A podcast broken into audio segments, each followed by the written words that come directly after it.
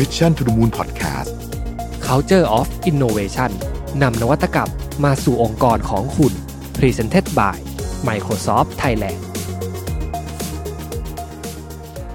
สวัสดีครับ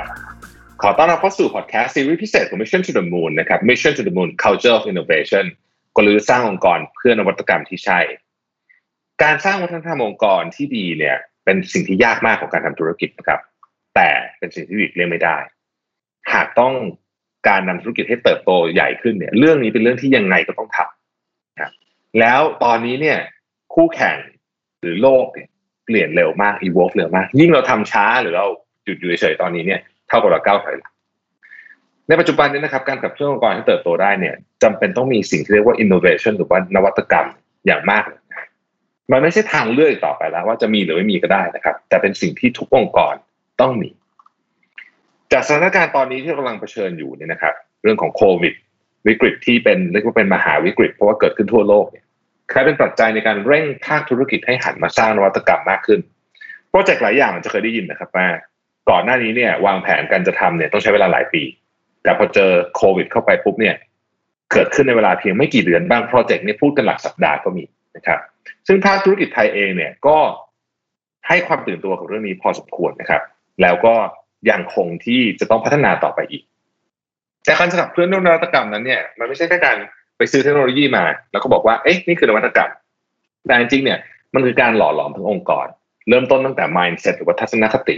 ของคนก่อนเลยเนี่ยนะครับ พฤติกรรมการทำงานวิสัยทัศน์ขององค์กร วิสัยทัศน์ของผู้บริหาร กระบวนการการทำงานนะฮะข้อมูลและเครื่องมือที่ใช้ ทั้งหมดเนี่ยเข้ามาประสานด้วยกัน มันจะเป็นสิ่งที่เราเรียกว่า วัฒนธรรมของนวัตกรรม หรือว่า culture of innovation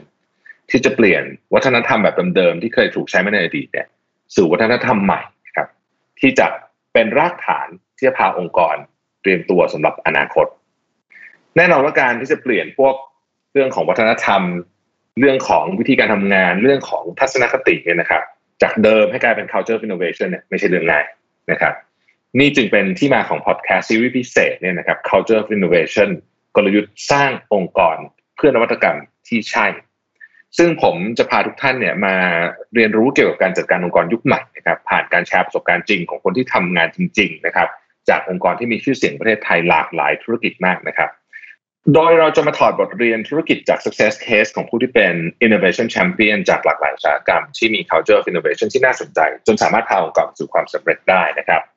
แต่ก่อนที่เราจะไปรับฟัง culture of innovation จากองค์กรต่างๆ ในตอนต่อๆไปเลยนะครับ ใน EP นี้เนี่ยผมมีแขกรับเชิญสุดพิเศษท่านหนึ่ง ที่จะมาปูพื้นฐานของคำว่า culture of innovation เพื่อมาสร้างความเข้าใจกันก่อนนะครับว่า culture of innovation เนี่ยมันคืออะไรนะครับท่านผู้นี้มาจากองค์กรระดับโลกที่มีส่วนสนับสนุนในการสร้างสรรค์ culture of innovation ให้กับบริษัทองค์กรต่างๆ มาแล้วมากมายนะครับ ขอต้อนรับคุณชนิการปรนานันท์รองกรรมการผู้จัดการสายงานการตลาดและปฏิบัติการบริษัท Microsoft ประเทศไทยจำกัดครับ สวัสดีคุณหน่อยครับ สวัสดีขอบคุณมากนะครับ สวัสดีครับ ขอบคุณมากนะครับที่เป็นเกียรติกับรายการเรานะฮะแล้วก็วันนี้เนี่ยโอ้ผมว่ามีเรื่องที่หลายคนอยากฟังมากนะครับ เพราะว่าวันนี้เราจะมาคุยกันถึงเรื่องของ culture of innovation นะครับที่ต้องบอกว่าตอนนี้เนี่ยเป็น topic ฮอตฮิตในบรรดาองค์กรของทุกประเทศเลยรวมถึงประเทศไทยด้วยนะครับ ต้องต้องเรียนถามคุณหน่อยก่อนครับว่าในฐานะที่ Microsoft เนี่ยก็ต้องเรียกว่าเป็นส่วนหนึ่งที่ร่วมกันสร้าง culture of innovation ให้กับ ลูกค้าให้กับองค์กรต่างๆ มากมายเนี่ยนะครับแล้วก็ทำมาตลอดไม่ใช่ไม่ใช่ว่าเพิ่งมาทำตรงนี้แต่ทำมานานมากแล้วเนี่ยเราอยากให้อธิบายให้เราฟังนิดหนึ่งได้ไหมครับว่าทัศนคติเกี่ยวกับคำว่า culture of innovation เนี่ยในภาคธุรกิจของไทยเนี่ยครับคนส่วนใหญ่มองเรื่องนี้ยังไงครับ โอเค ได้เลยค่ะ ขอบคุณคุณรวิทย์มากเลย ต้องอันอย่างนี้นะคะอาจจะขออนุญาตเกริ่นนิดนึงนะคะ ว่าเวลาเราพูดถึง topic อันเนี้ย Microsoft เอา topic ตรงนี้มาจากไหนนะคะ ต้องเรียนว่าปกติเนี่ยเราอะนะคะ จะมีทำเรื่องของตอน leadership survey เนี่ยสำหรับองค์กรในไม่ใช่เฉพาะประเทศไทยนะคะ ในเอเชียแปซิฟิกเนี่ยทุกปีนะคะร่วมกับบริษัท IDC ซึ่งเป็นแบบบริษัทวิจัยชั้นนำนะคะ แล้วก็เราจะทำอะไรที่มันเป็นประเด็นหลักๆของโลกนะคะ ซึ่งประเด็นหลักๆของโลกเนี่ยที่เราสำรวจมาเนี่ยตั้งแต่ปีเอ่อ2561 เนี่ยเราจะทำเรื่องของ digital transformation เพราะตอนนั้นน่ะเรื่องของ digital transformation เนี่ยคือฮอตมากนะคะ แล้วปีถัดมาเนี่ยเราก็จะทำเรื่องของ เอ่อ AI นะคะ artificial intelligence สำรวจนะคะว่าองค์กรไทยเนี่ยเรา adopt AI ขนาดไหน แล้วก็มาถึงปี 2563 นะคะ ต้องบอกว่าปีครับสดๆเลยนะคะ ปีที่แล้วเนี่ยเราทำเรื่องของ culture of innovation นะคะ ต้องบอกว่า culture of innovation เนี่ยที่เราทำเนี่ยต้องบอกว่าอันนี้เนี่ยบางครั้งเนี่ยเราพูดอย่างนี้เลยนะคะว่ามันคือปัญหาที่ธุรกิจไทยมองไม่เห็นหรือว่ามองข้ามเนาะแต่ต้องบอกว่าอันเนี้ยเราไม่ได้เคลมเองนะเราบอกว่าอันนี้เรามาจากผลสำรวจนะคะ ซึ่งแม้กระทั่งเราจะบอกว่ามันปัญหาเนี่ยแต่ว่าเรามองว่าจริงๆเนี่ยมันคือโอกาส ซึ่งถ้าองค์กรไทยเนี่ยปลดล็อกได้นะคะ เราจะสามารถไปได้อย่างก้าวกระโดดเลยนะคะทีนี้ไอ้ผลสำรวจที่เราทำเนี่ยเดี๋ยวขออนุญาตเล่าให้คุณรวิฟังเนาะว่าผลสำรวจเนี่ยเราทำนะคะเป็นช่วงที่ก่อนโควิดกับช่วงเวฟหนึ่ง นะคะเราทำสำรวจสองครั้งเลยนะคะก่อนโควิดกับช่วงเวฟหนึ่งหกเดือนที่ผ่านมาเนี่ยถามว่าเราเห็นอะไรองค์กรไทยนะคะ หลังจากที่เราบอกว่าเราเซอร์เวยเนี่ยประมาณเออสองร้อยท่านนะคะองค์กร200องค์กรในประเทศไทยนะสิ่งที่เราเห็นนะคะก็คือว่าเราเนี่ยคือ IDC เนี่ยเขามีการแบ่งองค์กรนะคะไปเป็นแบบ 4 ประเภทเรื่องของ culture of innovation index นะคะตาม COI index เนี่ย เราจะบอกว่าให้คนที่เรามองว่าเป็นขั้นที่ต้นนะคะ คือ early นะในมุมของ innovation เนี่ยเราจะเรียกว่าเป็น traditionalist นะคะเขาแบ่งเป็น 1 2 3 4เนาะถ้าเรามองว่า early เนี่ยแต่ต้องบอกว่าไม่ได้แปลว่าเขาไม่คิดถึง innovation นะคะ แต่อันนี้เราบอกว่าเป็นอยู่ในสเตจของการเริ่มนะคะ แต่ว่าองค์กรอาจจะยังมีเรื่องของพวกแบบลำดับขั้นนะคะ เยอะแยะขั้นตอน process innovation อาจจะยังไม่มีเนาะซึ่งองค์กรไทยส่วนใหญ่เนี่ยนะคะ ต้องบอกว่า ก่อนที่จะช่วงโควิดเนี่ยจะอยู่ในช่วงเนี่ยเป็นส่วนใหญ่เลยนะคะ 60%ของคนไทยเนี่ยอยู่ใน traditionalist นะคะขั้นที่ 1 แล้วก็ขั้นที่ 2 เนี่ยก็คือว่าเราจะเรียกว่าเป็น novice นะคะ ก็คือว่าอันเนี้ย innovation เนี่ยคือเต็มที่ละนะคะ มีทีมงานดิจิทัลมี process นะคะ แต่ว่ายังเป็นแนวโปรเจกต์อยู่ ต้องบอกว่าคือขององค์กรไทยเนี่ยนะคะ ก็คือว่า 60%เนี่ยอยู่ตรงนี้เลย เพราะเราจะเห็นว่าคือ traditional กับ novice เนี่ยคือองค์กรไทยเนี่ยอยู่ตรงเนี้ย 99% นะคะมาเหลือเนี่ยก็คือว่าเรามองว่าขั้นที่ 3 ขั้นที่ 4 ที่ advance อย่างเงี้ยเรื่องของ culture of innovation เนี่ยเราเรียกเป็น adopter กับเป็น leader นะคะ adopter ก็ต้องบอกว่าเป็นอะไรที่ full blown ละนะคะเป็นอะไรที่ แสวงหา discover เรื่องของ innovation นะคะ ให้ value ของเรื่อง innovation มี skill training แล้วก็มีงบประมาณ มีหน่วยงานดิจิทัลที่ชัดเจนนะคะ แล้วก็สนับสนุนเรื่อง innovation แล้วก็สุดท้ายเนี่ยเราพูดถึง leader leader เนี่ยคือต้องบอกว่าเป็นพวกแบบเหยียดน้ำทะเลจืดนะคะ คุณลวิทย์ก็คือว่าอันนี้ต้องบอกว่าล้ำไปเลยนะคะเอ่อ innovation culture เนี่ยเป็น corporate vision เลยนะคะต้องบอกเป็น corporate vision เลยแล้วก็มี strategy แล้วก็มี digital platform ที่ enable ขา business เนี่ยตอบสนองได้ทันทีเลย business อยากได้อะไรที่เป็น innovation นะคะมี digital platform ที่ตอบโจทย์ได้ทันที อันเนี้ยเราบอกว่าอันนี้คือไปขั้นที่เป็น leader นะคะเป็น data driven organization เลยนะทีเนี้ยกลับมาดูว่าผลสำรวจองค์กรไทยนะคะอันนี้เป็นเล่าให้คุณผู้ฟังก็คือว่าผลสำรวจองค์กรไทยเนี่ยบอกว่าในช่วงก่อนโควิดนะคะแล้วก็ช่วงเว็บหนึ่งของโควิดเนี่ย innovation index ของประเทศไทยเนี่ยองค์กรไทยเนี่ยเพิ่มขึ้น 12%นะคะในช่วง 6 เดือนซึ่งจริงๆต้องบอกว่า ก็ไม่เลวนะคะ ถ้าเราเทียบกับเนื่องจากว่าอันเนี้ยเราเทียบกับประเทศอื่น ๆด้วยเนาะเราเซอร์เวยทั้งแบบประเทศเพื่อนบ้านมาเลอินโด ฟิลิปปินส์นะคะว่าเราจะเห็นเลยว่า 12%ในจริงๆถือว่าไม่แย่นะคะ เพราะว่าต้องบอกว่าคือก่อนโควิดเนี่ยองค์กรไทยส่วนใหญ่เนี่ยจะอยู่ traditionalist ก็คือขั้นที่1นะคะแต่ว่าช่วงเนี่ยเออหเดือนผ่านไปเนี่ยหเดือนเองนะคะ องค์กรไทยเนี่ยเทมาอยู่ที่เป็น novice ขั้นที่2นะคะแล้วก็ต้องบอกว่าขั้นที่ 3 ขั้นที่ 4 ที่แทบจะไม่มีเลยเนี่ยต้องบอกว่า 6 เดือนเนี่ยเราเพิ่มขึ้นมาเนี่ยประมาณ5%นะคะก็คือว่าเรามีองค์กรไทยตรงนั้นเยอะนะคะแล้วก็อีกเซอร์เวยหนึ่งเนี่ยน่าสนใจมากเลยนะคะก็คือว่าองค์กรไทยเนี่ย72%ของคนที่เราสำรวจเนี่ยบอกว่า innovation สำคัญมากนะคะการสร้างนวัตกรรมเนี่ยเป็นสิ่งที่ขาดไม่ได้เลยในการฟื้นฟูธุรกิจนะคะหลังจากโควิดให้กลับมาเติบโตอีกครั้ง นะคะ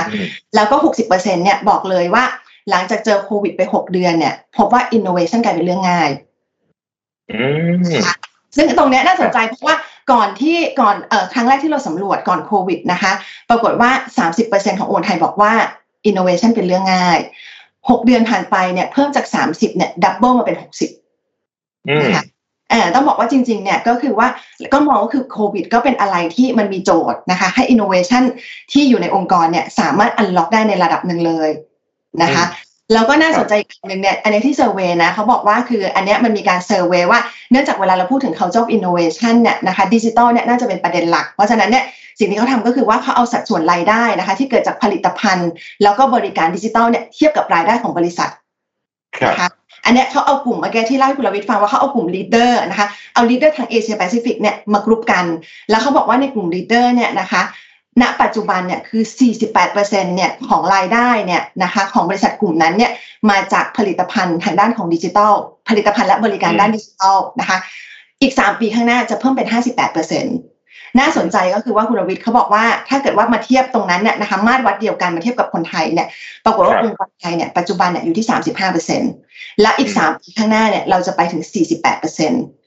อืมถ้ามองดูเนี่ยก็กลายเป็นว่าเหมือนเราตามหลังนะลีดเดอร์อีกสามปีครับอืมเออก็คือยังยังมีแกลบอยู่ใช่ ถูกเพราะฉะนั้นต้องบอกว่าอันนี้มีรูมที่เราจะเราจะ improve กับองค์กรไทยนะคะ แล้วเมื่อกี้กลับมาเมื่อกี้เล่ายาวเนะแต่กลับมาถามว่าแล้ว culture innovation อะคืออะไรนะคะ ต้องบอกว่าพอเราแปลภาษาไทยเนี่ยมันอาจจะมันอาจจะฟังดูแบบไม่ค่อยเซ็กซี่เนาะเราบอกว่ามันคือวัฒนธรรมวัฒนธรรมเพื่อนวัตกรรมนะคะ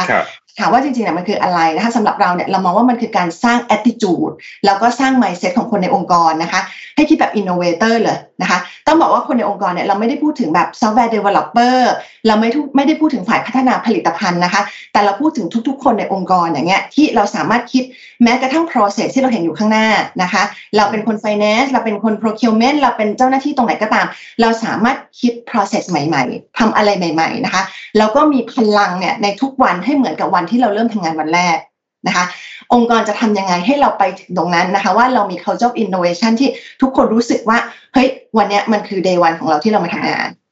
อืมนะคะเออถามว่าทำไปทำไมเนาะคุณรวิทย์ก็คือว่ากลับมาเนี่ยต้องบอกว่าในการขับเคลื่อนขององค์กรไทยเนี่ยในฟังคุณรวิทย์เนี่ยหลายครั้งเนี่ยคุณรวิทย์ก็จะพูดถึงเรื่อง speed เรื่อง agility เนาะเนี่ยว่าอันเนี้ยครับเป็นเป็นสิ่งที่ทุกองค์กรต้องการนะคะ แล้วก็บอกว่าคือ culture of innovation อะมันก็คือ speed agility นะคะ แล้วเราก็เอาข้อมูลทั้งหลายอะที่เรามีในองค์กรน่ะนะคะ ที่เรานั่งทับๆเอาไว้เนี่ยมาสร้างให้มันเป็น knowledge เป็น intelligence นะคะ ก็คือว่าครับอันเนี้ยจะเป็นตัวที่เรา enable ขับเคลื่อนองค์กรเราเนี่ยให้ก้าวไปข้างหน้านะคะเพราะฉะนั้นถามว่า จำเป็นไหมบอกก็บอกต้องบอกเลยว่าคือจำเป็นมากนะคะสำหรับทุกองค์กรที่เราจะก้าวข้ามนะคะ ไปสู่เอ่ออนาคตหลังโควิดด้วยกันนะคะอืมเมื่อกี้เอ่อคุณหน่อยให้ข้อมูลเยอะมากเลยนะครับ ขอบคุณมากเลย แล้วก็ผมคิดว่าเป็นการเปิดประเด็นที่น่าสนใจเอ่อบริษัทรู้เนาะว่าจำเป็นต้องมี culture of innovation รู้ว่าจริงๆจะบอกว่าอันนี้คือเป็นทางรอดแบบจริง ๆ จังๆ ด้วยซ้ำเนี่ยนะฮะค่ะเอ่อแล้วก็ แล้วก็อยากทำด้วยจากผลสำรวจก็คืออยากทำใช่คือเรียกว่าเอ่อในในเชิงของความความต้องการเนี่ย มีมีแบบอยากทำแน่นอน คือคือรู้ความสำคัญแล้วก็อยากทำแต่พอไปทำจริงๆเนี่ยครับทำไมถึงสร้าง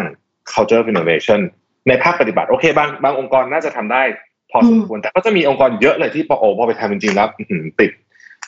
ขัดเต็มไปหมดเลย คุณหน่อยเล่าให้ฟังได้ไหมครับว่ามันจะเกิดจากอะไรเนี่ยโดยเฉพาะที่เมืองเอาเอาเคสในเมืองไทยก็ได้ครับ ได้ค่ะ เอาเอาที่เราเจอนะคะ ที่เราแบบไปสัมผัสมาครับต้องบอกเลยว่าเห็นด้วยกับคุณรวิทย์เลยว่าไม่ใช่ทุกองค์กรนะคะ ต้องบอกว่าคนที่พร้อมแล้วก็เยอะนะคะ องค์กรอย่างเกิดมาอย่างเงี้ยหรือว่าเป็นพวกที่แบบเป็นแบบ digital native นะเกิดมาพร้อมกับโลกโลกดิจิตอลเนี่ย อาจจะไม่มีเอ่อปัญหานี้เลยก็ได้เพราะเกิดมากับคอนเซปต์นี้ใช่ไหมคะเพราะฉะนั้นเรามาคุยเรื่องของแบบองค์กรทั่วๆไปที่เราเจอนะ ซึ่งซึ่งถ้าถามมาคือตัวเองจะมองว่ามันเป็นโอกาสที่เราจะปลดล็อกนะคะอะอืมมองว่าเป็นการปลดล็อกแล้วกันว่าล็อกที่เราเห็นนะเราเห็นล็อกอะไรบ้างนะคะ ที่ที่เราอยากครัจะบให้องค์กรไทยเนี่ยปลดล็อกต้องบอกว่าอันอันอันดับหนึ่งเลยอะที่ที่เราเอ่อเห็นน่ะนะคะ ก็คือว่าเราอยากให้ปลดล็อกเรื่องของ mindset นะคะ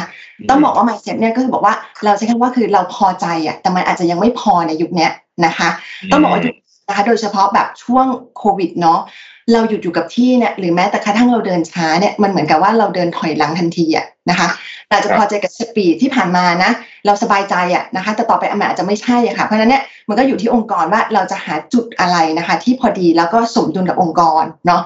เวลาที่พูดสมสมดุลน่ะแต่ว่าอันนี้คือสำคัญนะคะเพราะเวลาเราพูดถึง culture of innovation อะหลายๆองค์กรน่ะซึ่งซึ่งเป็นเรื่องที่ถูกนะคะ จะคิดถึงคนเป็นหลักเนาะมันเราจะพูดถึงว่าเอ๊ะ culture of innovation ปุ๊บเนี่ยเราต้องมีคนรุ่นใหม่เนาะเราหันเอาทีมงานเก่งๆนะคะแล้วเอาทีมดิจิตอลจากสตาร์ทอัพอะไรอย่างเงี้ย หรือว่าสองสามปีก่อนเนี่ยหน่อยว่าช่วงก่อนก็จะเป็นช่วงที่ว่าเฮ้ยพอมีคนปุ๊บอย่างเงี้ยคะเราสร้าง space สำหรับ innovation ใช่ไหมเราจะมีแบบ open space open area ในองค์กรนะคะ แล้วเราก็จะมีเทคโนโลยีล้ำๆเนี่ยใช้ของดีทุกอย่างเลยนะคะ ต้องบอกว่าอืมจริง ๆ มันก็ทั้งใช่แล้วก็ไม่ใช่นะคะ ต้องบอกว่าพวกเนี้ยส่วนส่วนประกอบทั้งหมดเนี่ยต้องบอกว่ามันไม่มี one size fit all นะคะอืมแน่นอนนะ คะคือการที่เรามีคนเนี่ยเยอะๆนะคะหลากหลาย generation เนี่ยมันมี diversity เพราะฉะนั้นมันมี creativity แล้วมันก็มีการสร้าง growth mindset โดยอัตโนมัติให้กับองค์กรนะคะเพราะฉะนั้นที่กลับมาว่าแต่ว่าไอ้การ growth mindset เนี่ยเราจะ sustain มันได้นะคะให้มันเกิด culture of innovation เนี่ยมันอาจจะไม่ใช่คนแง่เดียวนะคะมันอาจจะเป็นเรื่องของ process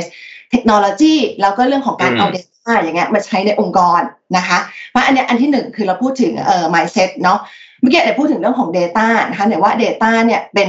เป็นเรื่องที่สำคัญมากเลยนะคะ แล้วมันเป็นล็อกล็อกตัวใหญ่เลยนะคะสำหรับองค์กรไทยนะคะต้องบอกว่าทำไมเนพูดอย่างนี้นะเพราะเนยมองว่าคืออันนี้เราพูดจากประสบการณ์ตรงนะคะ ต้องบอกว่ามันเป็นเรื่องที่อยู่ในความสนใจขององค์กรไทยมากๆเลยนะคะ ตอนนี้ยกตัวอย่างเวลาอย่างเรานะคะจัดงานสัมมนาหรือว่าให้ความรู้เรื่องของ Data นะ ต้องบอกว่าคือช่วงเนี้ยคนจะเยอะมากเลยนะคะ ต้องบอกว่ามันไม่ใช่แค่ว่า Data ที่มันเป็นเรื่องของแบบ Advanced ด้วยนะคะว่า Data ไปสร้าง AI หรือไปอะไรอย่างเงี้ยต้องบอกว่า Data Platform อะไรเงี้ยต้องบอกว่ามันมาตั้งแต่ว่าเออเราบอกว่าเนี่ยคำมีเรื่องของการสร้างแดชบอร์ดนะคะเอา Excel ต้องใช้คำนี้เลยนะคะคลาสแบบ Excel and Beyond นะคะเอา Power BI อย่างเงี้ยที่มาสร้างแดชบอร์ดเนี่ยนะคะ Product พวกอย่างเงี้ยต้องบอกว่าคนให้ความสนใจมาก ๆ จริงๆเพราะนั้นถามหน่อยนะ ว่าคนสนใจเนี่ยเพราะอยากจะสร้าง Data Platform เหรอ หน่อยมองว่าอาจจะไม่ใช่ก็ได้นะคะ อาจจะไม่รู้ด้วยซ้ำเนาะเออแต่ว่าคือบอกว่าเขามองหาอะไรที่มันสร้าง insight อะนะคะแล้วก็เปลี่ยน insight action เนาะเพื่อเพิ่มแบบ speed agility นะคะแล้วก็รู้ว่าอะไรคือสิ่งที่องค์กรควรจะทำถัดไปนะคะ เพราะว่าสิ่งที่เราเจอก็คือหลายบริษัทเนี่ยเวลาพูดถึง speed agility เนี่ยนะคะก็คือว่า agility เนี่ยใน definition ของเราก็คือว่าเรา sense organization ได้นะคะแล้วเรา respond ได้ เนาะซึ่งถ้าเกิดว่า sense ได้เนี่ยเรารู้ว่าผิดปกติ แต่เราไม่รู้เราจะ response กับมันยังไงนะคะ หรือว่าการที่จะ response เนี่ยขึ้นอยู่กับประสบการณ์คน ถ้าเกิดว่าเป็นคนที่มีประสบการณ์มากก็ response ได้ดีใช่ไหมซึ่งอันนี้ก็มันอาจจะไม่ใช่สูตรสำเร็จของคนทั้ง organization ซึ่งเราบอกว่าเอ้ยถ้าเกิดว่าเราสามารถเปลี่ยนตรงนั้นล่ะ เราเพิ่ม intelligence เข้าไป ไม่ได้ว่าต้องเป็นคนฉลาดนะคะ แต่เอาข้อมูลเนี่ยไปอยู่ในมือของทุกคน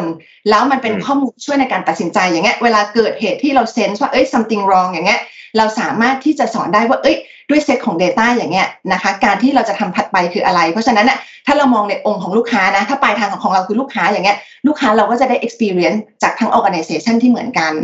นะคะอันนี้คือคือล็อกตัวที่สองนะคะแล้วก็ขอเพิ่มอีกอันนึงก็คือว่าล็อกตัวที่สามเนี่ยต้องบอกว่าจริงๆต้องบอกมันเป็นเรื่องของกับดักทางความคิดนะคะ เขาเจ้า innovation เนี่ยต้องบอกว่าทุกๆ คนเนี่ยก็อยากสร้างแน่ๆนะคะแต่ก็ต้องบอกว่าหลาย organization หรือว่าหลายผู้นำองค์กรก็ยังมีความยึดติดนะคะกับกฎเกณฑ์เดิมๆเดิมเนาะยึดติดกับความสำเร็จนะคะ กลัวที่จะมองหาอะไรใหม่ๆเนาะซึ่งหน่อยก็มองว่าอาจจะเป็นปัญหาของคนอายุแบบ 40 ขึ้นไปอะนะคะพูดเล่นนะ แต่เราบอกมันคือ mindset เนาะเพราะฉะนั้นเราจะบอกว่าคืออันเนี้ยเนี่ยว่ามันเป็น statement ที่ทุกคนได้ยินตลอดอะว่าทำยังไงเราจะเปลี่ยนองค์กรนะคะว่าเปลี่ยนจาก fix mindset นะคะของคนในองค์กร เปลี่ยนให้เป็น growth mindset นะคะทำยังไงว่าไอ้ growth mindset อะก็คือให้มีทัศนคติแบบน้ำครึ่งแก้วนะคะแล้วก็มีความอยากที่จะเรียนรู้ตลอดเวลาล้มได้นะคะ แต่ต้องลุกเร็วเนาะอย่างที่เขาบอก fail fast learn fast อย่างเงี้ยหรือว่าคุณธนวัฒน์นะคะ MD Microsoft เนี่ยแกจะพูดเสมอว่า ถ้าเราสร้าง agility นะคะ ให้คนได้ sense respond ได้เนี่ย เราจะเปลี่ยนตัวเองจาก fail fast เนี่ยเป็น adapt fast แล้วก็ learn fast นะ เพราะฉะนั้นเดี๋ยวมองว่าคืออันนี้เป็นเป็นเป็นอันที่สามแล้วก็ถ้าเราจะยิงยาวนิดนึงเนาะว่าเนี่ยว่าตัวที่จริงๆ ต้องบอกว่าอันนี้ไม่ใช่ปลดล็อกนะคะ แต่เป็นตัวที่จะทำให้เราเนี่ยก้าวข้ามเขาจะ innovation ไปได้เลยเนี่ยเนี่ยว่าหลายบริษัทปัจจุบันเนี่ยเราจะเห็นว่าเขาเริ่มกันที่ sense of purpose นะคะ คือคิดไปไกลตัวเราเนาะในมองในวิกฤตเนี่ยเป็นตัวอย่างว่าอย่างตอนเนี้ยเราเจอเรื่องเนี้ยนะคะ ปุ๊บอย่างเงี้ยยกตัวอย่างอย่าง Microsoft เลยนะคะ Microsoft ประเทศไทยเนี่ยแหละตอนเกิดโควิดใหม่ๆเนี่ยเนี่ยว่าทุกองค์กรนะคะ เจอล็อกดาวน์ต้องบอกว่าอุกระแส work from home เนี่ยคือมาแรงแล้วก็ทันที Microsoft เองเราก็ไม่ได้สบายนะคะ น้องๆทุกคนเนี่ยที่เป็นคนขายก็แบบชะงักไปเลย แต่พอเขาเปรตเนี่ยเราบอกว่าเราออกโปรแกรมให้ทุกคนเนี่ยใช้งานแบบ Office 365 ได้ ใช้ Microsoft Teams ได้ฟรีอย่างเงี้ยต้องบอกเลยนะคะว่า sense of purpose ของทุกคนอะคือแรงกล้ามากเลยนะคะ เรื่องขายแน่นอนอะมันต้องมีแหละแต่เอาไว้ก่อนเลย เพราะว่าลูกค้าทุกคนก็ลำบากนะคะ ตอนนั้นอะ สิ่งที่เกิดขึ้นคือทีม Microsoft ทีมคู่ค้านะคะทีมเทคนิคเนี่ยทุกคนเนี่ยเข้ามาช่วยลูกค้าหมดเลยนะคะ ว่าเขาจะ adopt เทคโนโลยี work from home ยังไง เอาออนไลน์ learning เนี่ยไปใช้ได้ยังไง ต้องบอกว่าณตอนนั้นเนี่ยนะคะพ่อแม่นะคะในฐานะพนักงานที่เป็นพ่อแม่เนี่ยต้องบอกว่าอาสาสมัครวอร์เนเทียไปที่โรงเรียนเลยนะคะ สอนโรงเรียนให้ใช้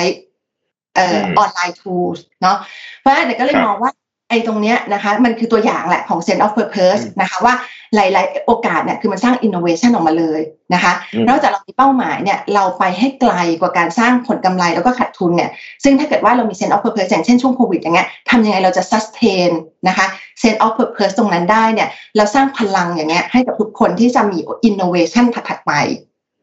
นะคะก็ถามเลยว่าเนี่ยสี่ล็อกใหญ่ถ้าถามนะสามบวกหนึ่งที่เราอยากมองว่า องค์กรนะคะ ถ้าจะประสบความสำเร็จกับเรื่องของ culture of innovation เนี่ยอยากจะให้ปลดล็อกนะคะ แล้วก็คิดแบบยิงยาวๆ อืมครับ จริงๆที่คุณหน่อยพูดเนี่ยเอ่อทั้งสี่สามบวกหนึ่งเนี่ยน่าน่าสนใจในในแง่มุมนอกจากตัวมันเองน่าสนใจแล้วเนี่ยมันยังมีอีกมุมกลับอันหนึ่งที่ผมคิดว่าเราจะไม่พูดถึงไม่ได้เลยก็คือว่า ถ้าไม่ทำอะไร ถ้าไม่ทำอะไรเนี่ย มันมีต้นทุนเหมือนกัน เป็นต้นทุนที่มองไม่เห็น แล้วก็อาจจะแพงมากๆด้วย จริงๆแล้วคิดว่าแพงมากเลยทีเดียวนะฮะในในเวลาที่คนอื่นกำลังก้าวไปด้วยความเร็วเนี่ยถ้าเราแบบอ๋อเดี๋ยวเดี๋ยวไว้ค่อยทำละกันอะไรเงี้ยต้นทุนด้านเวลาเนี่ยโอ้โหจริงๆแพงมาก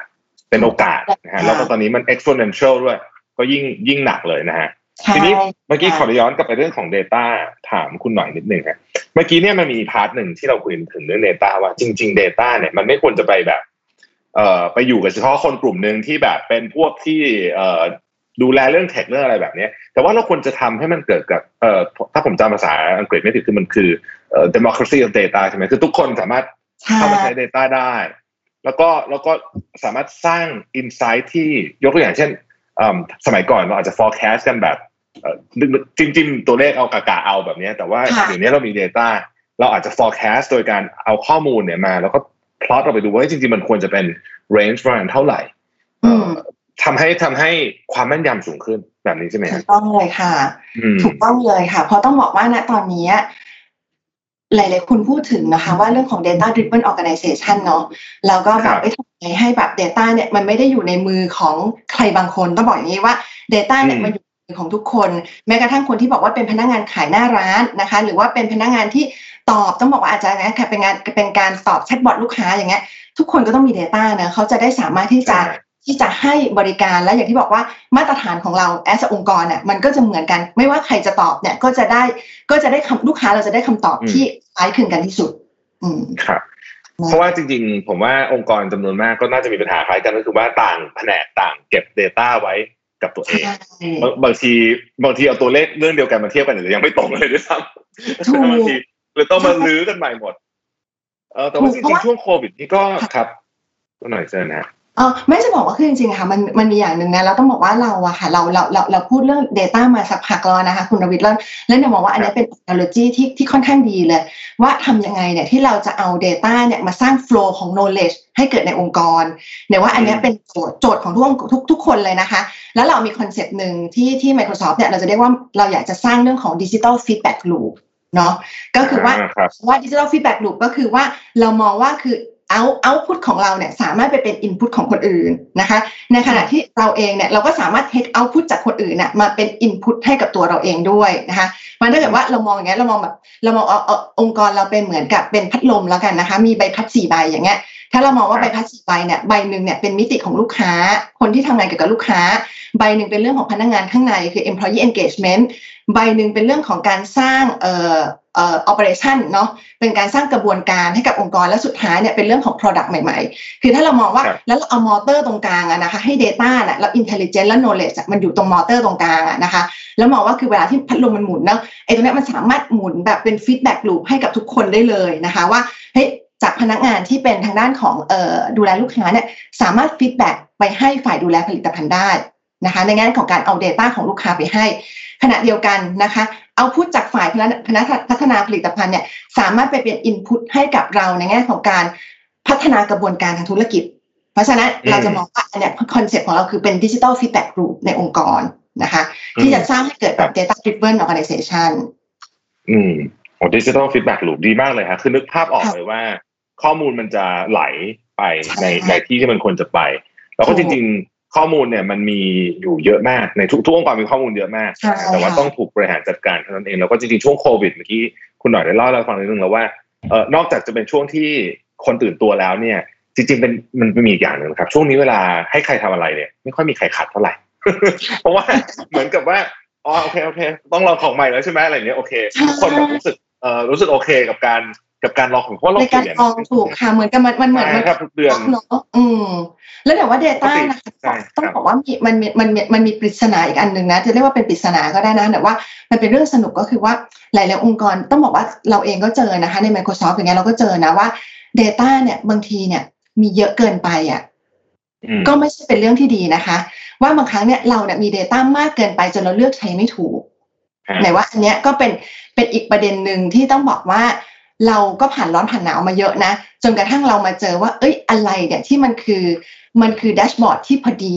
นะคะ และแดชบอร์ดอย่างเงี้ยต้องบอกว่าคือถ้าเราทำได้นะอินไซต์ของแต่ละคนก็ไม่เหมือนกัน เพราะว่าฟังก์ชันงานของแต่ละไม่เหมือนกัน ว่าเราทำยังไงที่อินไซต์เนี่ยเราสามารถทำให้มันเกิดขึ้นกับแต่ละหน่วยงาน แต่ละบุคคลเมื่อเขาเห็นปุ๊บเนี่ยเขารู้เลยว่าเฮ้ย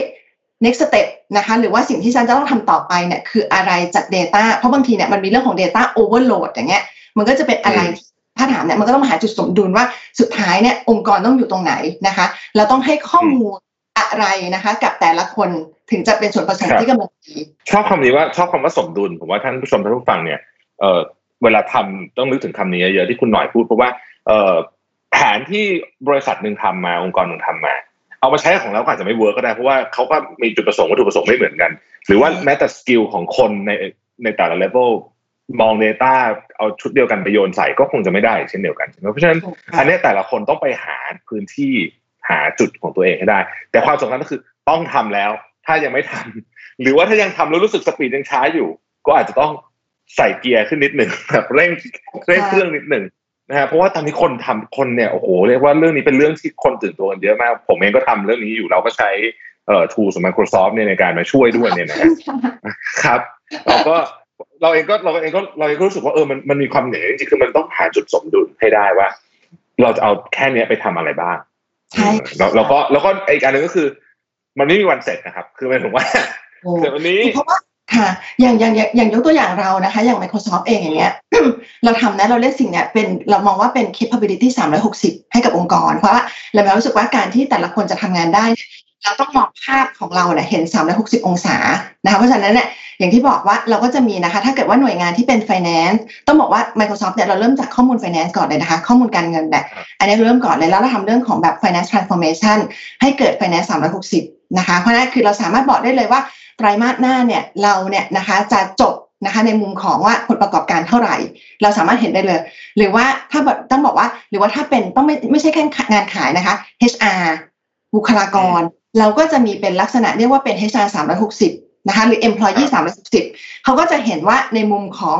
นะคะพนักงานนะคะที่จะต้องดูแลเนี่ยก็จะเห็นเลยว่าอยู่ดีมีสุขนะคะอะไรที่แบบโอเคไม่โอเคเราเอา Data มาช่วยนะ เพราะว่าต อนนี้ทุกอย่างลงดิจิตอลนะคะ HR สามารถเห็นเลยว่าตอนนี้คนเราเนี่ยคืออีเมลในวันละกี่ชั่วโมงนะคะ meeting เนี่ยนะคะออนไลน์วันละกี่ชั่วโมงเพราะอันนี้มันสามารถเอามาปรับ well-being ให้กับพนักงานได้เลยเนาะสร้าง productivity well-being พนักงานขายอันนี้เนี่ยว่าชัดเจนเรารู้อยู่แล้วว่าการทำ Data เนี่ยหลายๆองค์กรคือทำอย่างแรกก็คือ เพื่อให้เราขายได้ดีขึ้นนะคะ ก็จะไปเลือกทางทีมงานขาย แล้วตอนนี้ก็จะกลับมาว่าเฮ้ยหลังจากขายไปแล้วนะคะ เราจะกลับมาดูแลลูกค้าอย่างเงี้ยนะคะ ว่าลูกค้า adopt ใช้เทคโนโลยีเราไปแค่ไหน ตอนนี้เราก็เอา Data เข้ามาดูนะคะว่าณตอนนี้เนี่ยสิ่งที่ลูกค้าเนี่ยซื้อไป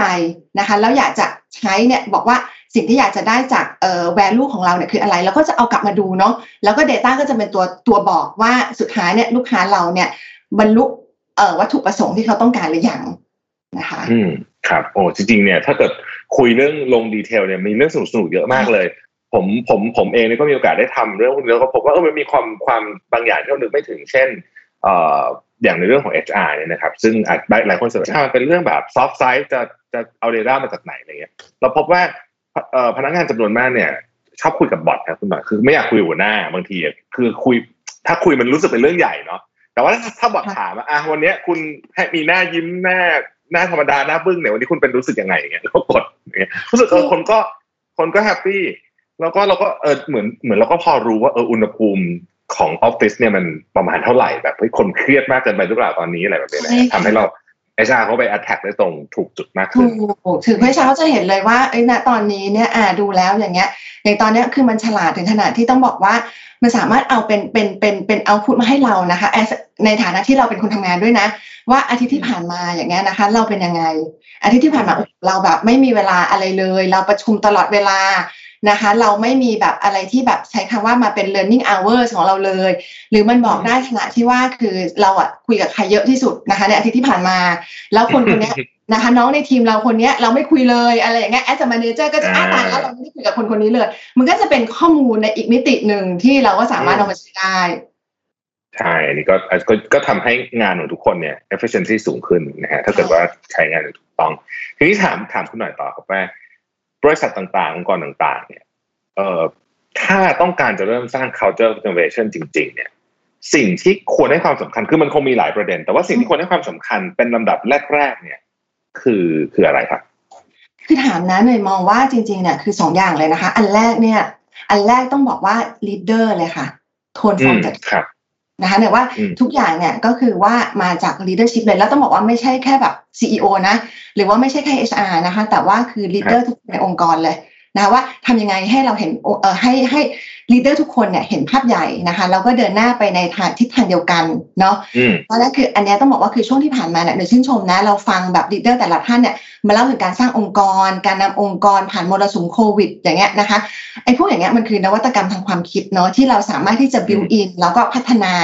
นะคะไปให้กับขบวนการทำงานนะคะนอกเหนือจากผลิตภัณฑ์เราอะเนาะว่าอันเนี้ยต้องบอกว่า leader เองเนี่ยต้อง encourage นะคะเรื่องของการสร้างวัฒนธรรมเรื่องของคิดใหม่ทำใหม่ให้กับทุกคนนะคะ แล้วสุดสุดท้ายต้อง empower ทุกคนน่ะให้ลุกขึ้นมามีส่วนร่วมนะคะในการสร้าง culture นี้เนาะอืมอันนี้เนี่ยว่าอันนี้คืออันที่หนึ่งอันที่สองเนี่ยนะคะต้องบอกว่าอย่างเมื่อกี้เล่าไปเรื่องของแบบ culture of innovation study เนี่ยนะคะอันนี้อาจจะครับอาจจะทฤษฎีนิดๆแต่นะว่าอันนี้คือสำคัญก็คือบอกว่ามันบอกว่ามันต้องมีสี่สี่อย่างเข้าด้วยกันนะคะ ก็คือว่าครับมันคือ balance คือการสร้างสมดุลนะคะของอืม people process technology แล้วก็ data อืม นะคะ people ก็ครับคือว่าการสร้างแบบ right man นะนะคะสนับสนุนอืมสร้างแรงจูงใจนะคะให้องค์กรเนี่ยมี diversity มี inclusion นะคะก็คือว่าสนับสนุนความหลายหลากทางเอ่อกายภาพแล้วก็ความคิด แต่ในขณะเดียวกันน่ะก็คือต้องมี inclusion ก็คือว่าเราต้องสร้างให้เกิด culture ของความเคารพ แล้วก็เข้าใจในความต่างนะคะ เพราะความอืมต่างเนี่ยมันจะเป็นตัวที่มัน drive innovation นะคะ แล้วอ่า leader ก็ให้ความสำคัญกับการ reskill upskill ของพนักงานด้วยนะคะอันนี้คือ people เนาะถ้าเราพูดถึง process เนี่ย process ก็คือว่าเราก็ต้องสร้าง process เนี่ยให้มันเกิด speed นะคะให้เกิดความคล่องตัว ไม่ว่าจะเป็นเราอืมพูดถึง automation อย่างเงี้ยลดขั้นตอน ลดเวลาแล้วก็วางโครงสร้างให้ทุกคนเนี่ยสามารถมีส่วนร่วมในการแบบคิดใหม่ทำใหม่นะคะอืมแล้วไหนก็มองว่าถ้าถามถ้าถามแกนที่ 3 ก็คือเรื่องของพวกเทคโนโลยีเนี่ยต้องบอกว่าเราครัเอาบเทคโนโลยีเนี่ยมาประยุกต์ใช้ให้ตรงจุดนะคะ สร้างให้องค์กรเราเนี่ยเป็น connected organization connected thinking เนาะให้เรา connect กันได้ ถ้าเราดูอย่างอย่างจังหวะตอนเนี้ยนะคะ ที่เราอาจจะบอกว่าเฮ้ยมันเป็น new norm เหมือนกันนะคะว่า ณตอนนี้เนี่ยเราไม่ได้อยู่ด้วยกันเนาะทำไงเราจะเอาเทคโนโลยีเนี่ยมา connect เนี่ยความคิดนะคะ เอาเทคโนโลยีเนี่ยมาช่วยให้มันเกิด flow นะคะของแบบ knowledge ในองค์กรได้ แล้วเราก็สามารถสร้าง balance ไม่ว่าจะแบบเป็น productivity นะคะ ในขณะเดียวกันเนี่ย flexibility ของคนเนาะแล้วก็ well-being นะคะครับอันเนี้ยเป็นสิ่งที่เทคโนโลยีเนี่ยสามารถที่จะเอาเข้ามาตอบโจทย์ได้เลยนะคะแล้วก็สุดท้ายเมื่อกี้เราพูดกันเรื่อง Data เราพูดเยอะก็คือ Data Driven Organization นะคะหรือคิดง่ายๆว่าเอ้ยทำยังไงเนี่ยเราจะสร้าง culture ที่ต้องบอกว่าทุกๆคนเนี่ยเป็น knowledge worker นะคะ every worker is a knowledge worker เนาะอันเนี้ยอันเนี้ยคือคือต้องบอกว่าเป็นเป้าประสงค์ของ data driven organization เลยนะคะแล้วก็ต้องบอกว่าในส่วนผสม 4 อย่างเนี้ยเนี่ยว่าเราลืมไม่ได้เลยนะคะว่า ก็คืออีกอันก็คือเรื่อง trust นะคะอืม trust ก็คือว่าเราจะทำยังไงที่จะ empower คนของเราเนี่ยให้คิดนอกกรอบเนี่ยว่าสำคัญมากนะ innovation เนี่ยคนจะไม่คิดนอกกรอบเลย ถ้าเกิดว่าคิดว่าทำผิดอะคือติดลบอ่านะคะโอเคถ้าเขาว่าไม่ trust องค์กรนะคะ หรือว่าไม่ trust manager แหละนะคะ แล้วเขาคิดว่า failure เนี่ย not an not not an option นะคะอืมเราผิดไม่ได้ เพราะฉะนั้นทุกคนก็จะเลือกอยู่กับ safe zone อะเนาะซึ่งอาจจะไม่ใช่ win- winning zone ขององค์กรเนี่ยอนาคตก็ได้นะคะเพราะฉะนั้นเนี่ยอืมก็คือสุดท้ายเนี่ยมันคือการสร้าง trust นะคะ ให้เกิดในองค์กรแล้วก็ drive innovation ไปด้วยกัน อืมครับผมผมตัวอีกทีหนึ่งนะครับ อันแรกคือ people นะฮะซึ่งก็แน่นอนว่า people เนี่ยก็เอ่อมีหลายประเด็นในเรื่องของ people การสนับสนุนคนให้เอ่อ ยอมรับในความหลากหลายนะครับ มีทั้งวัยทั้งเรื่องของอะไรต่างๆนานา diversity ต่างๆ แล้วก็พัฒนาทักษะของคนด้วย เพราะว่าเราจะไปข้างหน้าเนี่ยเราจะให้หวังว่าเอ้ยทุกคนจะอยู่ดีๆ จะเรียนรู้ทูใหม่ได้ตลอดเวลาก็คงจะลำบากก็ต้องช่วยพัฒนาทักษะเขาด้วยใช่ up ค่ะ skill ต่างๆนะครับ อันที่สองคือ process ผมชอบอันนี้มากเลย เพราะว่าเอ่อบางที่เนี่ยโอ้โห จะขออะไรทีหนึ่งนี่อนุมัติทีเดือนหนึ่งแบบนี้ แบบนี้ก็ต้องมาคิดใหม่ใช่ไหมครับว่าเอ้ยจะทำยังไงให้มัน process มันเร็วหรือว่าใช่ค่ะอันนี้จริงๆบางทีโอ้บางที่เนี่ย process การทำอะไรสักอย่างมันยากมากเลยอะคนบางคนใช้เวลาสามสี่สิบเปอร์เซ็นของงาน เพื่อไปทำในพวกเนี้ยซึ่งมันถูกก็จะต้องเลยค่ะอืมค่อยๆ เคลี่ยออกไปนะฮะเวลานี้เป็นเวลาที่ดีมากนะครับในการรื้อ process ช่วงช่วงโควิดเนี่ยผมว่าดีมันเห็นอะไรเยอะแล้วหลายๆองค์กรทำด้วยนะคะ ใช้เวลาเนี้ยในการแบบเอ่อทำเรื่องใช่ process เลยอืมใช่ฮะ process มันเป็นของที่ ถ้าไม่มีคนไปรื้อมันเนี่ยมันจะไม่มีใครทำเลย เพราะว่ามันมันเป็นของที่ยุ่งเหยิงมากเหมือนจัดบ้านใช่ไหมฮะมันแบบใช่มัค่ะต้องใช้แรงเยอะมากในการเข้าไปจัดการ แต่จริงๆเนี่ยมันเป็นมันเป็นเรื่องที่ทุกคนในองค์กรมีส่วนร่วมได้เลยเนาะเพราะบางทีเราพูดถึงแบบใช่นวัตกรรมทางความคิดอย่างอื่นมันอาจจะแบบแต่แล้วแต่ฟังก์ชันงานเนาะแต่ process มันเป็นอะไรที่ทุกคนเนี่ยนะคะ มีส่วนร่วมได้เลย อืมอืมเพราะว่าเราเนี่ยเป็น part of process อยากใช่ไม่ทางใดก็ทางหนึ่งแน่นอนอยู่แล้ว บางทีเราอาจจะเป็นคนทำให้มันยากขึ้นด้วยซ้ำบางทีแต่ก็ต้องมานั่ง หรือ process กันใช่ไหมอันที่สามคือเทคโนโลยีซึ่งอันนี้เนี่ยน่าสนใจมากว่า ในอย่างอย่างอย่างเคสโควิดเนี่ยผมว่าหลายที่เจอเอ่อโอเคแหละเราใช้ Microsoft Team ประชุมกันได้ แต่มันจะมีงานบางงานที่เรารู้สึกว่าอยากเจอหน้าจังเลยอะ เช่นงาน brainstorm ที่เราเคยนั่งด้วยกันเอาประกอบของอะไรแบบนี้ใช่ไหมฮะซึ่งพวกนี้เนี่ยเทคโนโลยีจริงๆมีละ แล้วก็มันก็ค่อย ๆที่จะเข้ามาในการที่จะช่วยให้เราพัฒนาเรื่องพวกนี้ได้ มันมีมุมของเทคโนโลยีที่หลากหลายมาก แต่ว่ามันไม่ใช่แค่เทคโนโลยีเพียงแค่การอ่าโอเค เราจะซื้อของที่ทันสมัยที่สุดมาไม่ใช่แบบนั้นใช่ไหมคุณยายมันจะต้องมีว่ามันเหมาะกับเราด้วยหรือเปล่าอ่าแล้วก็แล้วก็เอ่อแล้วก็แค่เพิ่มเติมเพิ่มเติมคุณรวิทย์นะคะ ว่าอย่างเทคโนโลยีนะแต่ว่าอีกแง่มุมเนี่ยที่น่าสนใจนะคะ คือต้องบอกว่าณตอนนี้เนี่ยมันเป็นอะไรที่เราพูดถึงเนาะเราเราต้องคิดไปถึงเรื่อง future of work แล้วนะคะแบบ future work เราจะเป็นยังไงนะคุณรวิทย์เนาะเพราะว่าอย่างตอนเนี้ยเราเราก็มี another survey นะคะมี survey อีกอันหนึงเนี่ยบอกว่าจริง ๆ แล้วเนี่ยค่ะเวลา แม้แม้กระทั่งจะจบโควิดไปเนี่ยทุกอย่างก็อาจจะกลับมาไม่เหมือนเดิม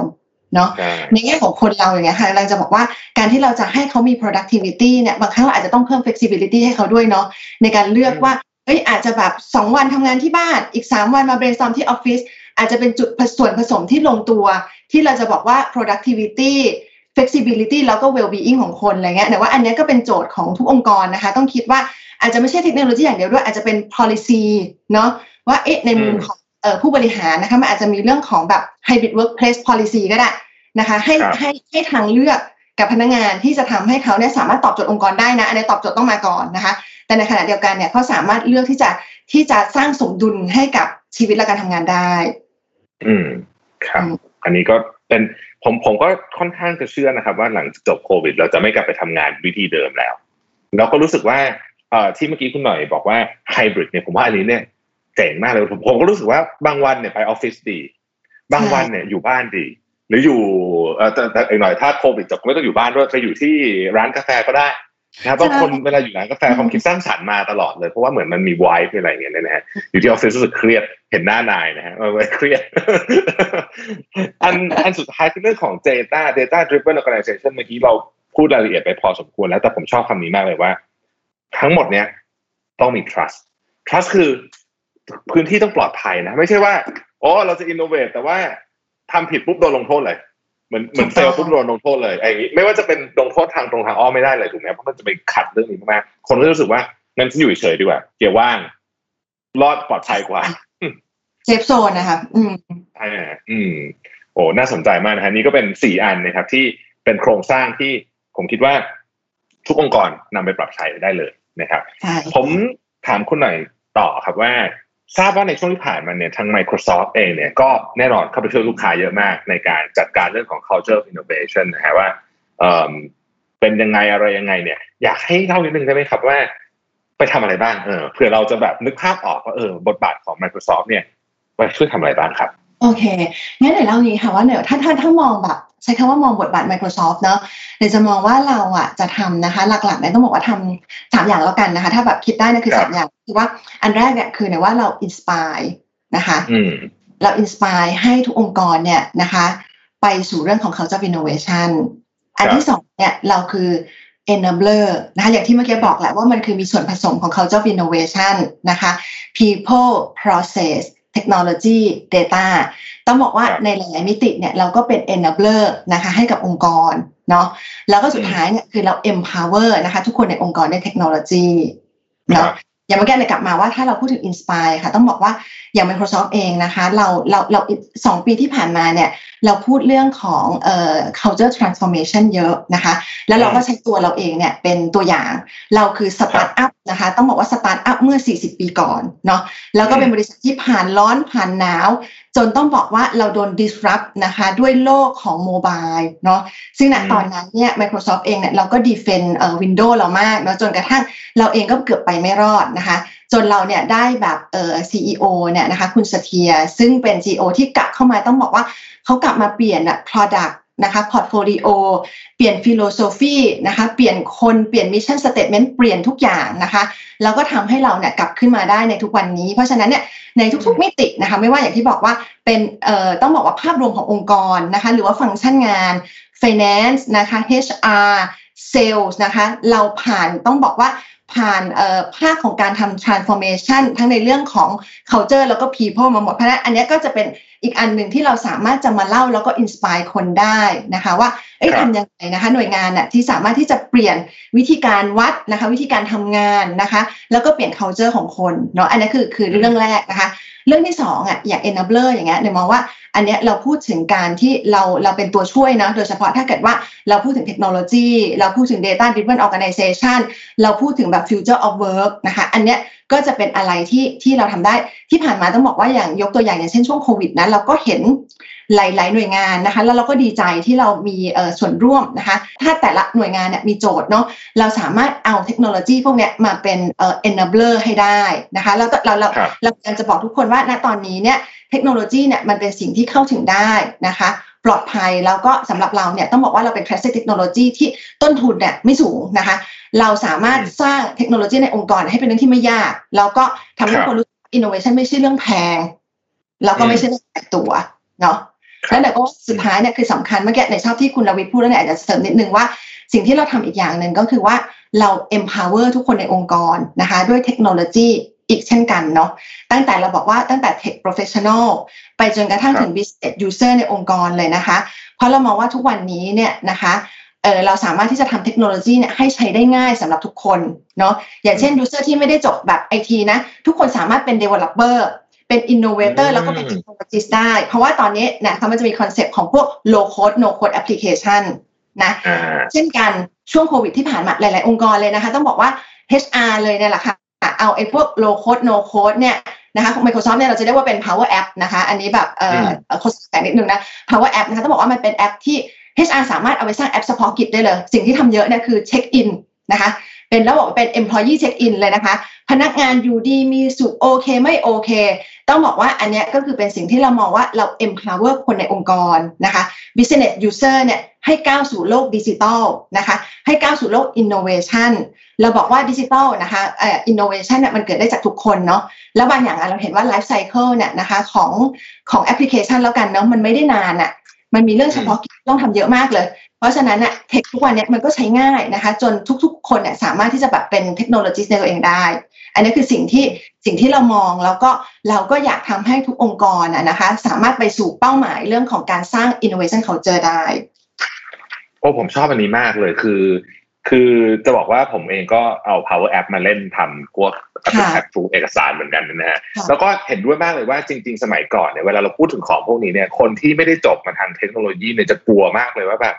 มันคืออะไรอะฉันจะทำทันไหมหรือฉันทำไม่เป็นอะไรแบบนี้คนส่วนใหญ่ก็จะ shut off ไปเลยเนี่ยนะฮะแต่ว่าพวก low code no code อย่าง power app เนี่ย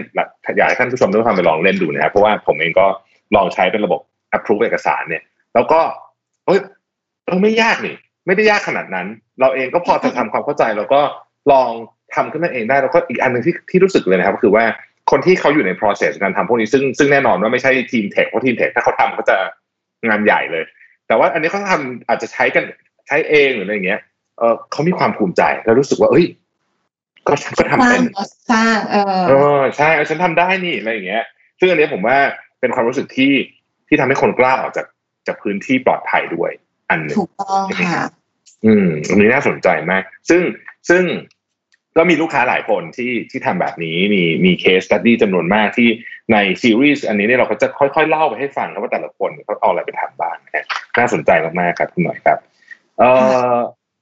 สุดท้ายสุดท้ายแต่ยังไม่ท้ายสุดเพราะว่าเดี๋ยวถ้าทางเราเราเราคุยเราจะคุยกันไป เราจะคุยกันไปยาวๆเอ่อคุณมันมันมี case study ไหมครับ ที่พอจะเล่าได้แล้วกันผมผมเชื่อว่าโปรเจกต์อาจจะยังเป็นอ่า ความลับอยู่ มี case study ที่พอจะเล่าได้ไหมครับว่า พอไปใช้ปุ๊บเนี่ยเขาเขา transform องค์กรยังไงเขาเปลี่ยนตัวเองยังไงบ้างสำหรับลูกค้าที่เราเข้าไปช่วยครับอ๋อ ต้องบอกว่าอันจริงๆต้องบอกว่าเดี๋ยวว่าเอออยากให้รอรอรอดู episode ถัดๆไปนะคะ ต้องบอกว่าลูกอันนี้ต้องบอกว่าใช้ใช้อย่างที่บอกนะคะว่าเวลาที่เราเอาเอ่อเทคโนโลยีเข้าไปต้องบอกว่าหลายมิติมากๆนะคะ อย่าง episode ถัดไปเนี่ยจะเป็นเรื่องของพวก Data เนอะเพราะว่าเราบอกว่าอันนี้ เยอะเยอะมากๆขององค์กรนะคะ แล้วก็ต้องบอกว่าคือโจทย์เนี่ยมันจะมีนะคะ เดี๋ยวเราจะมีโจทย์ตั้งแต่เป็นองค์กรที่ไม่ได้เป็นองค์กรแบบขนาดใหญ่มากนะคะ ก็คือเป็นไซส์ปานกลางเนาะแล้วก็เอาแบบ Data อย่างที่บอกกันนะคะ ว่าเราไม่ได้พูดถึงการเอาแบบ AI แบบ Advanced แต่ว่าทำยังไงนะคะ ให้ผู้บริหารเนี่ยสามารถตัดสินใจได้มี dashboard ที่ใช่เนาะแล้วก็อย่างที่บอกว่าข้อมูลเนี่ยไปถึงในมือของทุกๆคนนะคะ หรือว่าเราก็จะมี case study แบบประมาณที่ว่าไปในมุมของแบบว่า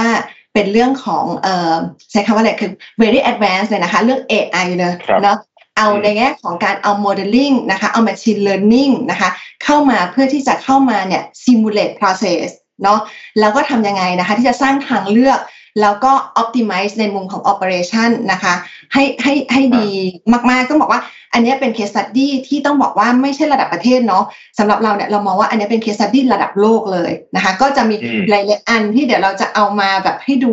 มา unlock กันนะคะว่าแต่ละอันมีอะไรบ้าง แต่ละท่านที่จะมาเล่าเนี่ยก็จะมาเล่าในมุมที่ไม่ใช่เทคโนโลยีอย่างเดียวนะคะ แต่เป็นในมุมของแบบตัว leader เนาะผู้บริหารมาเล่าว่าสิ่งที่เขาเอาไปใช้เนี่ยมันเกิดเอ่อมันสร้าง ประโยชน์นะคะ แล้วก็สร้าง Impact นะคะ ให้กับองค์กรยังไงอืมโอ้เดี๋ยวรอติดตามนะครับ สนุกสนานแน่นอนรับประกันแล้วก็ได้ความรู้ด้วย เอ่อเมื่อกี้เนี่ยคุณคุณหน่อยอยากจะเล่า fun fact ให้ท่านผู้ชมทุกท่านฟังนิดนึงเมื่อกี้เนี่ยคุณหน่อยได้กรุณาพูดถึงคุณสัตยานาเดล่าผมอ่านชื่อแกถูกไหมครับแกอ่านต้องอ่านชื่อแบบนี้ไหมครับหรือว่าต้องอ่านเราเราเราจะพูดกันแบบสัตยาใช่ไหมคะแต่ว่าถ้าเกิดเราเขาเรียกกันเรียกสเทียอ๋อสเทียโอเค fun fact ครับคุณคุณคุณสเทียนเดล่าตั้งแต่เข้ามาเป็น CEO ของ Microsoft ในปี 2014 เนี่ย ปัจจุบันนี้ Microsoft นับแต่วันนั้นมาถึงวันนี้เนี่ยมูลค่าบริษัทเพิ่มขึ้นมาสามเท่านะเป็นอะไรที่ Amazing มากสำหรับบริษัทไซซิ่งที่เดิมก็ใหญ่มากอยู่แล้วเนี่ยนะฮะปัจจุบันนี้ Market Cap เพิ่มขึ้นมาถึงสามเท่า แสดงว่าสิ่งที่เป็น direction มาตลอดเจ็ดปีเนี้ถูกต้องเลยเพราะว่านี่คือตัวอย่างว่า transform เอ่อเอ่อ culture innovation พอใช้ถูกต้องแล้วมันเกิดอะไรขึ้นกับองค์กรบ้างเนี่ยนะครับ สุดท้ายครับผมอยากอยากให้คุณหน่อยฝากถึงคนที่แบบยังลังเล ไม่รู้จะเริ่มยังไงงงๆว่าเอ๊ะฟังเสร็จแล้วเนี่ย อยากทำอะแต่ว่ายังลังเลอยู่ มีฝากอะไรถึงถึงถึงผู้บริหารหรือว่าผู้ฟังของเราอีกหนึ่งครับผมถ้าฝากนะคะจริงๆแล้วบอกว่าฝากอันแรกเลยเนาะต้องบอกว่าอย่าลังเลค่ะ เพราะเราต้องแบบมี mindset ว่าถ้าเราอยู่กับที่เนี่ยเท่ากับเราเดินถอยหลังละ เพราะฉะนั้นเนี่ยต้องลังเล นะคะแล้วก็อันที่สองเนี่ยนะคะจะบอกว่าเวลาที่บอกว่าเออถ้าเกิดว่าลังเลนะคะจะตอบเหมือนแบบหลาย ๆ คนถามเรื่องของการ adopt technology เลย แต่บอกเลยว่าเวลาที่จังหวะเนี่ยอยากให้อยากให้ฝันให้ใหญ่นะคะ think big dream big นะคะให้เพราะเราจะเห็น Impact ว่าเอ้เราจะสามารถสร้าง Impact อะไรให้กับองค์กรได้ เวลาเราพูดถึง Impact เราก็อยากสร้าง Impact ที่ใหญ่ถูกไหมคะเพื่อที่จะจะได้บายอินกับจากทุกคนเนาะนะจะได้มีพลังที่เราจะเปลี่ยน แปลงด้วยนะคะ แต่ว่าการเริ่มต้นเนี่ยเราไม่จำเป็นต้อง start big เราสามารถ start small ได้นะคะ เราหา quick win นะคะให้มันได้ buy in เนาะได้สเต็ปของการประสบความสำเร็จเล็ก ๆ แล้วเราสามารถที่จะขยายต่อนะคะ ไปเป็นเรื่องใหญ่ ๆ ได้เนาะแล้วก็สุดท้ายนะคะที่อยากจะฝากไว้ก็คือว่าต้องบอกว่าเอ่อช่วงเนี้ยมันเป็นยุคที่เราเราบอกว่าเราอยู่ในยุคของวีนะคะ ไม่ใช่มี เพราะฉะนั้นเนี่ย เกิดว่าเรามีความลังเล เราไม่แน่ใจเราไม่มีความชำนาญอะไรเนี่ย เราหา partner นะคะ เราหา trusted partner นะคะ เราขาดอะไรหาคู่คิดเนาะเพราะฉะนั้นการเปลี่ยนแปลงองค์กรเนี่ยในระดับนี้เนี่ยจะเร็วจะเร็วขึ้นได้มากนะคะ ถ้าเราทำงานร่วมกับ trusted partner เนาะเราไม่จำเป็นต้องเริ่มต้นจากศูนย์นะคะ เราสามารถที่จะ fast track ตัวเองได้ดีที่สุดนะมันก็คือว่าอยู่ที่เรานะคะว่า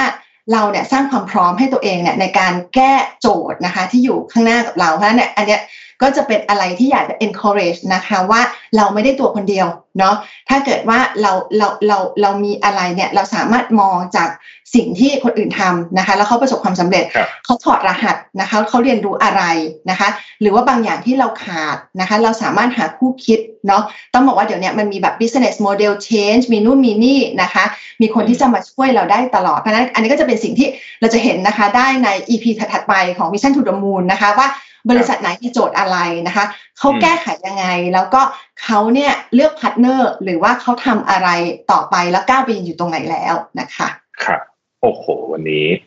เต็มอิ่มมากๆเลยนะครับ วันนี้ได้ฟังเรื่องราวที่น่าสนใจของ culture innovation เจาะลึกนะฮะแล้วก็ได้ไปดูเรื่องของโครงสร้างผมชอบมากเรื่องโครงสร้างนะฮะแล้วฝากคำหนึ่งไว้นี่ผมชอบคำนี้มากเลย trust คำนี้นี่เป็นคำที่แบบต้องต้องสร้างให้เกิดขึ้นในองค์กรให้ได้นะครับ แล้ว culture innovation ก็จะเกิดนะครับ วันนี้ต้อง ขอขอบคุณคุณหน่อยชนิการปรณานันท์รองกรรมการผู้จัดการสายงานการตลาดและปฏิบัติการบริษัท Microsoft ประเทศไทยเป็นอย่างสูงให้เกียรติกับ Mission to the Moon นะครับ ขอบคุณคุณหน่อยมากนะครับแล้วพบกันใน EP ถัดไปนะครับ เป็นพอดแคสต์ซีรีส์พิเศษนะครับ ที่ชื่อว่า Mission to the Moon Culture of Innovation จะมาคุยกันเรื่องพวกนี้เนี่ยนะฮะแบบลายธุรกิจกันไปเลยนะครับ วันนี้ขอบคุณคุณหน่อยมากเลยนะครับ ได้ค่ะ ขอบคุณมากเลยค่ะ สวัสดีค่ะ สวัสดีครับ Mission to the Moon Podcast Culture of Innovation Presented by Microsoft Thailand